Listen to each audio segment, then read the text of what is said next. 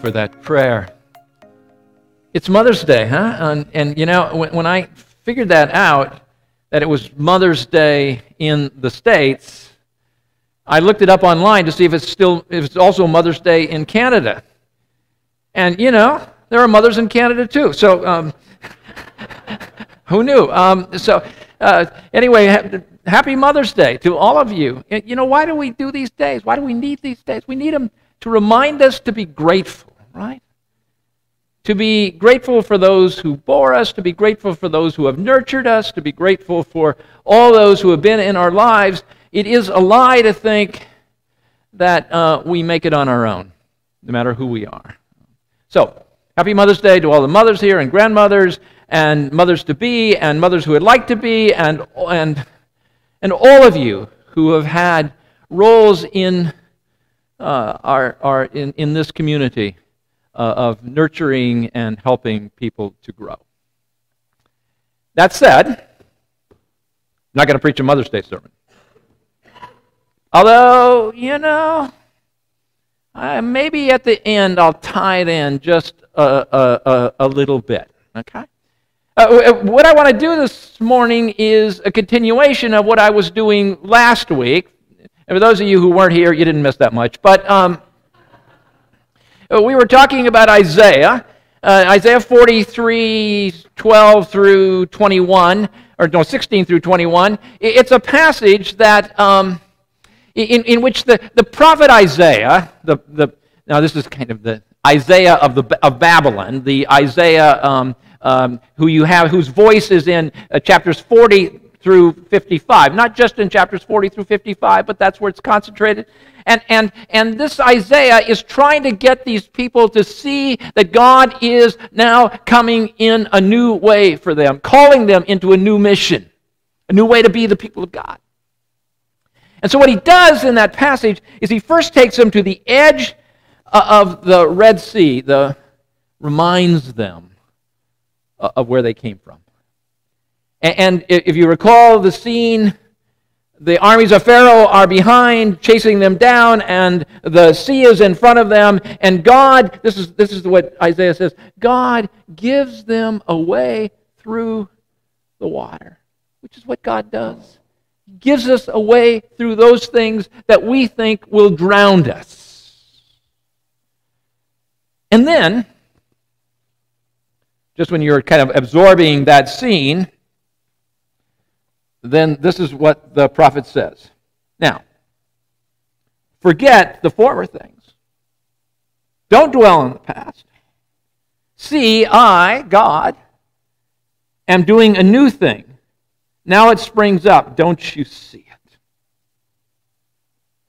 So he challenges them to to look to the future, to a, to a new Exodus, and the new Exodus is now not from Egypt, but from Babylon, and it's not through the Red Sea, but through the desert. Um, all of that we talked about last time. What I'd like to do this morning is read a passage from uh, the Gospel of John.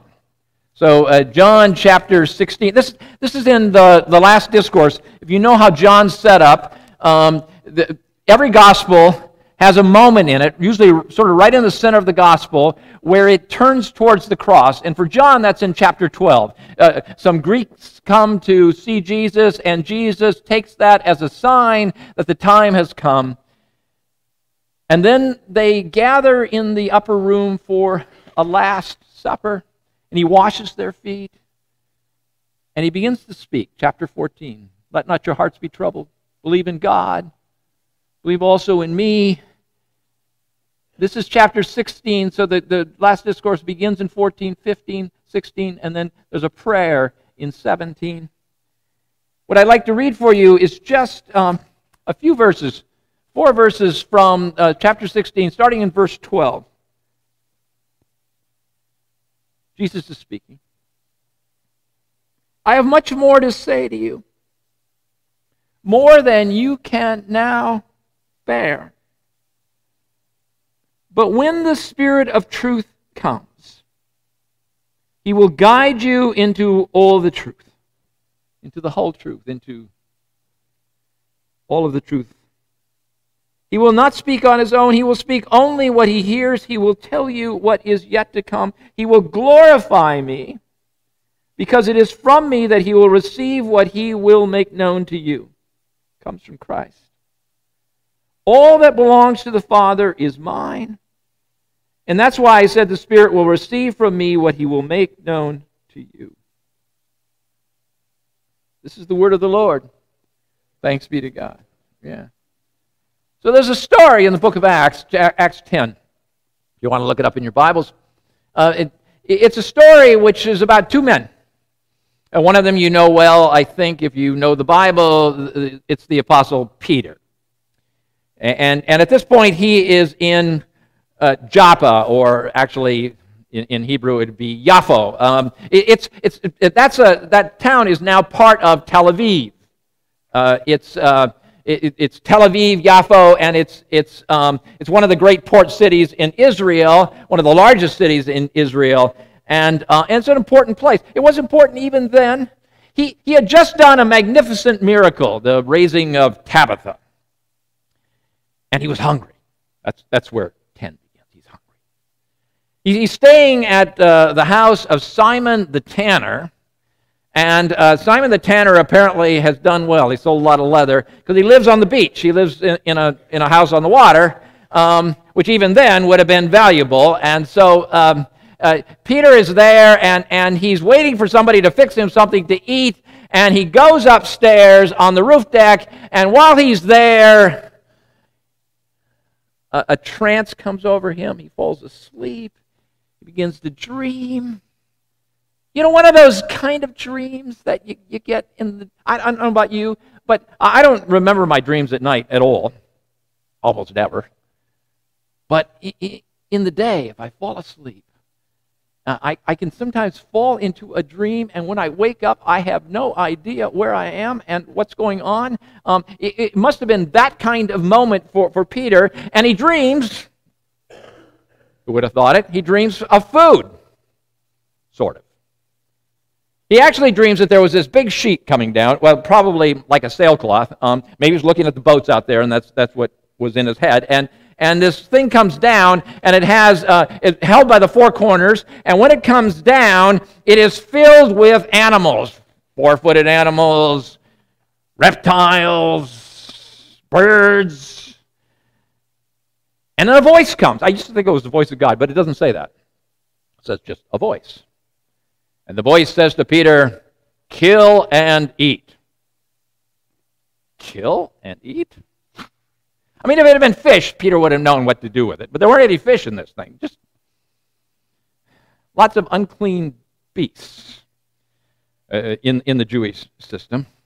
And, and, and, and Peter, contrary to what a lot of people seem to think, Peter was actually probably a pretty sophisticated man. I mean, he, uh, he owned a, a, house and a business in Capernaum. Um, you know, he was a person of substance. I just saw one of those TV movies. Um, TV Bible movies just drive me crazy. And, um, and this one in particular uh, was a movie in which uh, Peter is portrayed as this kind of um, this dolt, this um, this roustabout, you know, who gets himself in trouble fighting with people and, and so forth and is about ready to lose his boat and, and just seem, can't seem to get anything right. That's not Peter in the, in the Bible. So he you can imagine what he thinks. You can think in a dream. What, what, he, what he thinks is, this, this isn't right. And he says it. The, the voice says, kill and eat, and he says, No way, Lord. I would never eat what was unclean, and the word used in the Greek is koine, the, uh, and what, what is uh, excluded, what is not kosher, what is doesn't belong, what is disgusting. I mean, we're not just talking about a ham sandwich here, we're talking about a lizard sandwich, right? He says, I would never eat that. And then the voice comes. And you ought to, you want to take one thing home today. Ponder this verse. The voice says, What God has made clean, uses the word for clean in, in Greek. Do not declare disgusting or outside the pale or not kosher or not good or not clean. And we're not talking here about animals. We're talking about people, as you will see.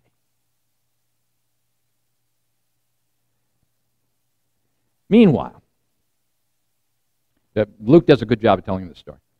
He, he, he does sort of he, he does it in two different panels. You know, you got to look at so in in you have Yaffo uh, um, and that's Peter and the dream there, and and meanwhile, actually a little earlier, there's another dream which comes to a Roman centurion named Cornelius. Uh, Roman centurions were the commanders of a hundred soldiers nominally, and they were people usually that had rose, risen up from the um, from the ranks, and so, you know, he had done well. He was, it says, a God-fearer. That means in, in uh, that New Testament era, it means someone who had affiliated with the Jewish faith, hadn't become a Jew yet, hadn't gone through all the ceremonies, but was a, a worshiper of God, God-fearer. And it says that he, that he was generous. He gave, he did lots of, of acts of mercy and he was a man of prayer, and everybody respected him, and everybody loved him. This, this guy was a person of substance. And he also has a dream. And the dream says, it's an angel, go send somebody to Yaffo. He, he's in Caesarea up the coast. Send somebody to Yaffo, and, and, and you'll find a man there named Peter and bring him back, and he's got, he's got something to tell you. So that happens. You know, he, he sends three guys down to uh, and the, the whole thing is told with a little humor. And, you know, Peter hears them outside knocking on the door, and he asks what they're looking for, and they say, Peter, and, and, and, he, and they explain what's going on, and he decides to go with them, but he takes a little troop with him, just probably to kind of be safe. And they walk into the house of Cornelius in Caesarea Maritima, the, the, the place on the coast. And, and nobody knows what's going on. Cornelius doesn't know what to do. He, he's never been in this circumstance before. He falls down on his knees in front of Peter and starts to worship him. And Peter says, No, no, I'm a man like you, and gets him up. And then Peter, with, puts his foot in his mouth, he says, Now you know that for us Jews to be in a place like this, to associate with with people like you is disgusting. Not a good opening. And then he says, what, what, what, would you like of me? Why am I here? And Cornelius says, I, I, I don't know. I, I, I, got a, I had a dream, and the dream said to take you here. So they're kind of looking at each other, and Peter does what preachers do. He starts to preach. he starts to present the gospel. He, he does it in such a powerful because he, he's no longer talking about himself, he's talking about the story of Jesus and the story of how Jesus dies and how Jesus arose and how people saw him. And he gets about at that point, and all of a sudden, everybody in the room and, and it wasn't just Cornelius, it was Cornelius and his whole family. You got the feeling that there's all kinds of Roman citizens here in this, in this place. They start. Well, it doesn't really say exactly what they did, but they probably start to speak in tongues. The Spirit comes on them. In some deep sense, Cornelius gets it. Cornelius' family gets it. They realize that what Peter is talking about is something which is changing the world. You know, when we have evangelistic encounters, we often think that we have the goods, we who are Christians, we have the goods, and those people have a need, and we're going to bring our stuff to them, and then they're going to have whatever they need.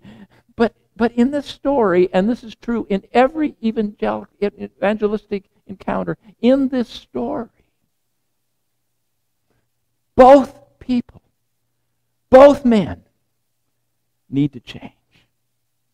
Peter needs to change. He needs to see the world differently. And Cornelius needs to change. He needs to see the world differently. And it's Cornelius that seems to come to it first. Out of the words of Peter, but he comes to it. And then Peter begins to get it too. And he says, they have the same spirit as we do. What can we do but baptize them? And they baptize them, and Peter stays there, and the world has changed, and the church has changed. And all of a sudden, this wall that was between Jew and Gentile begins to fall apart, to crumble.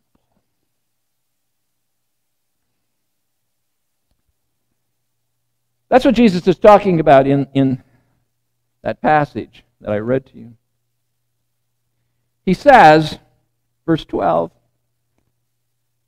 I have much more to say to you. He's talking to his disciples. He's, he's, he's talked to them for, for some years now. But, but he says, I, I have more to say to you. More than you can now bear, more than you can now hear, more than you can now understand. Because you're not there yet. But you will be. When the Spirit of truth comes, the Spirit will guide you into the whole truth, all the truth. That's what is happening in the story of Peter and Cornelius. They're beginning to grasp something of the truth that they hadn't grasped before. So, what does this look like? Well, you could, you know, go back to the New Testament and, and find examples of, of how the church, in its course, begins to discover more and more and more of what it means to be the followers of Jesus Christ. I mean, you could take the couple chapters earlier, actually, uh, in Acts, the story of, of Philip and the Ethiopian eunuch. Eunuchs were, by Torah, proscribed from going to the temple. They were not allowed in the courts of the temple. They were damaged and, and they were considered damaged and they couldn't go in the temple. And now there is a man, an Ethiopian eunuch. And he's in his chariot, his cart, whatever, on his way, presumably back from Jerusalem to Ethiopia, and he has a, a a, copy of a scroll of Isaiah in his hands and he's reading it. This man is obviously educated and probably rich, but he's outside the pale. He is part of the, he's, he's one of those things that, that Peter would call disgusting. One of those people. And the Spirit whispers to Philip and says, That man that man is one of mine. Go to him. And Philip runs up to the chariot and says, Do you understand what you read? And the man says, How can I unless I have somebody to explain it? And Philip gets up in the chariot and explains to him Isaiah in terms of Jesus Christ. And they stop after a while and get down, and Philip baptizes the Ethiopian. And suddenly a barrier has been transcended. Or you could take, I mean, this, is a, this might seem smaller, but actually in, in some ways it's greater. Um, you, you, can, you can think about Paul when he's in Asia and he wants to do some more churches in Asia, and, the Spirit keeps somehow, uh, we don't know exactly how, but preventing him from preaching in Asia. And then he gets this dream, and in this dream, there's a man from Macedonia, and he says, Come over into Europe and help us. And help us. The world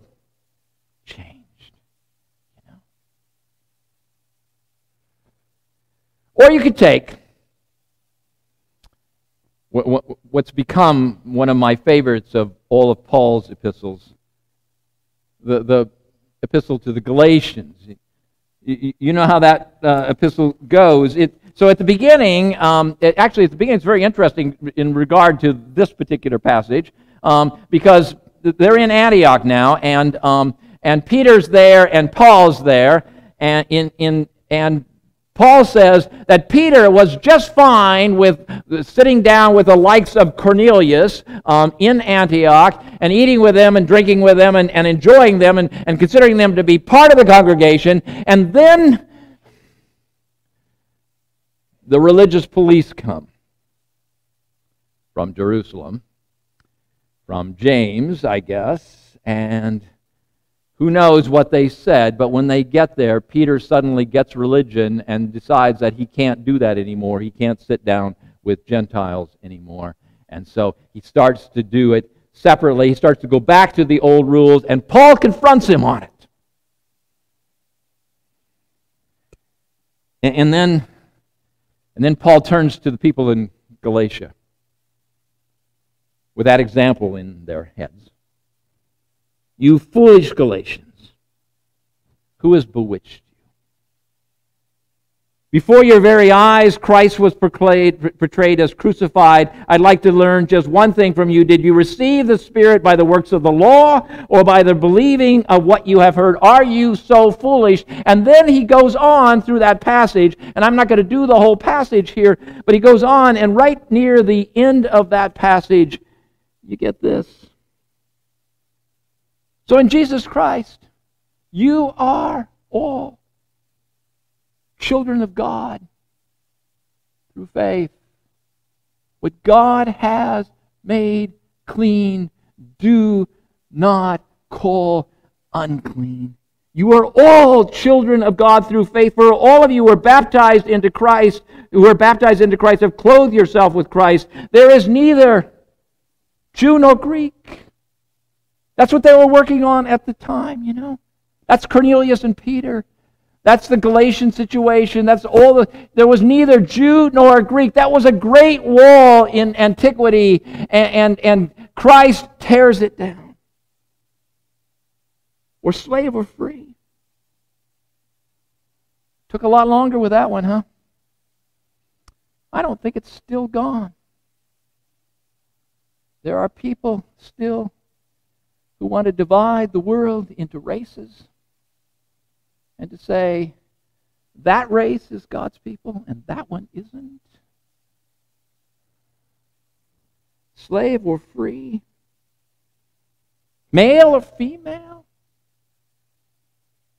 Think of the wars in the church over gender roles. But if you belong to Christ, then you are Abraham's seed, and all of you, Jew or Gentile, slave or free, male or female, belong to Christ, heirs of Abraham, according to the promise. Some time ago, I came up with a kind of inelegant way of thinking about God. And uh, I did even did a little piece on this in the denominational magazine, the Banner. Um, but I don't think anybody read it. So um, it was uh, it, it was the God who pushes and the God who pulls. Now, now you need both. These are, whenever we speak of God, we're always speaking in analogy and metaphor because we cannot look directly into the face of God. We don't have the substance to be able to do that. But, but in this case, uh, the God who, who, the God who pushes is the God at the beginning of the Bible, the God who creates, let there be light, and there was light. It's the God who gives the Torah, 613 commandments according to tradition. It's the God who says, do this and do that. That's the God who pushes. And a lot of people only have the God who pushes. So they say, as Peter would have been tempted to say when he saw the sheet coming down, they say, well, God said this once, he doesn't change his mind, so this must be the case. Because all the God they have is the God who is back there.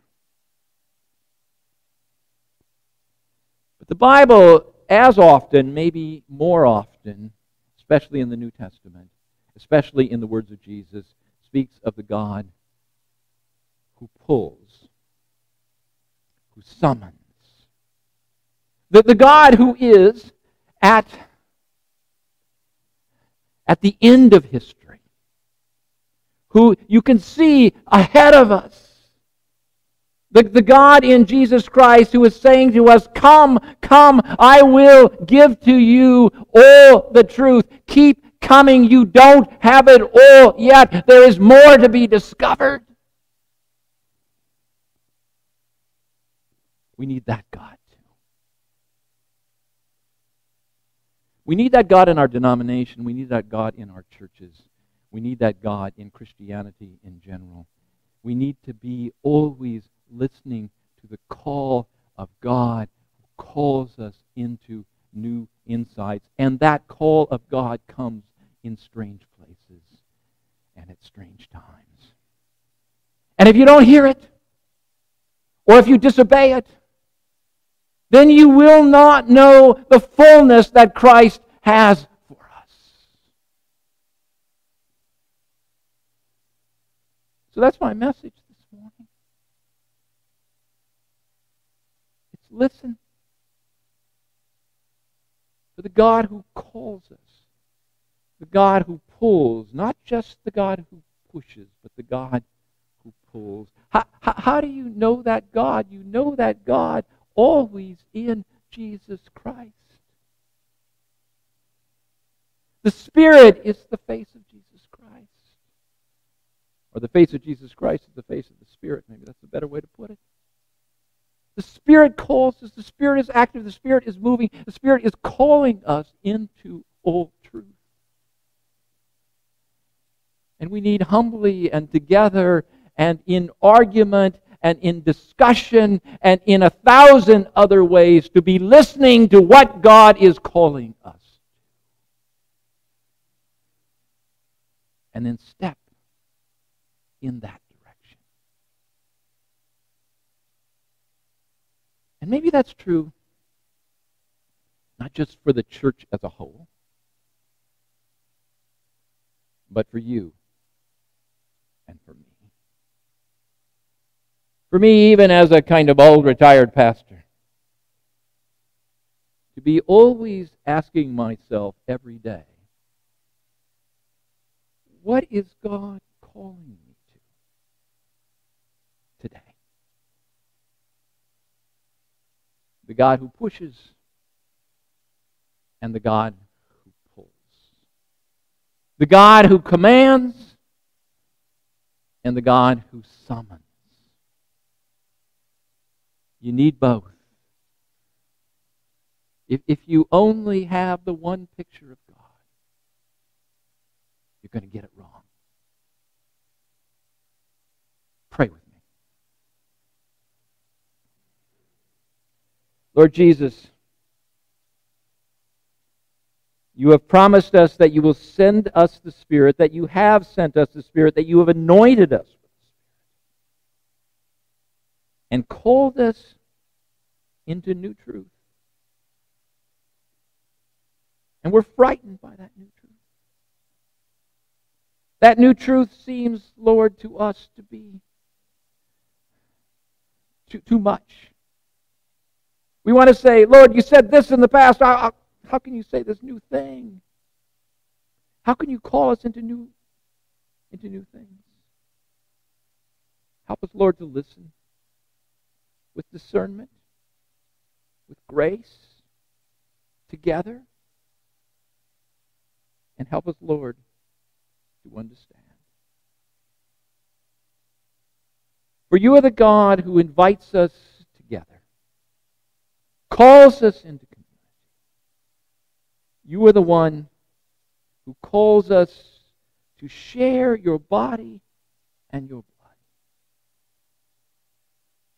And so this morning, in this moment, send your spirit on each person here that we might be your servants that we might receive your sacrament, and that we might be your people and your witness in this place. In Jesus' name.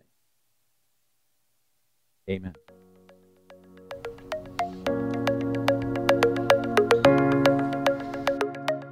Thank you for listening to the Willoughby Church Sermon Podcast. The Willoughby Church Podcast Network also has podcasts about discipleship, the Heidelberg Catechism, and even a podcast hosted by some of the youth. You can find out more about the Willoughby Church Podcast Network by going to willoughbychurch.com.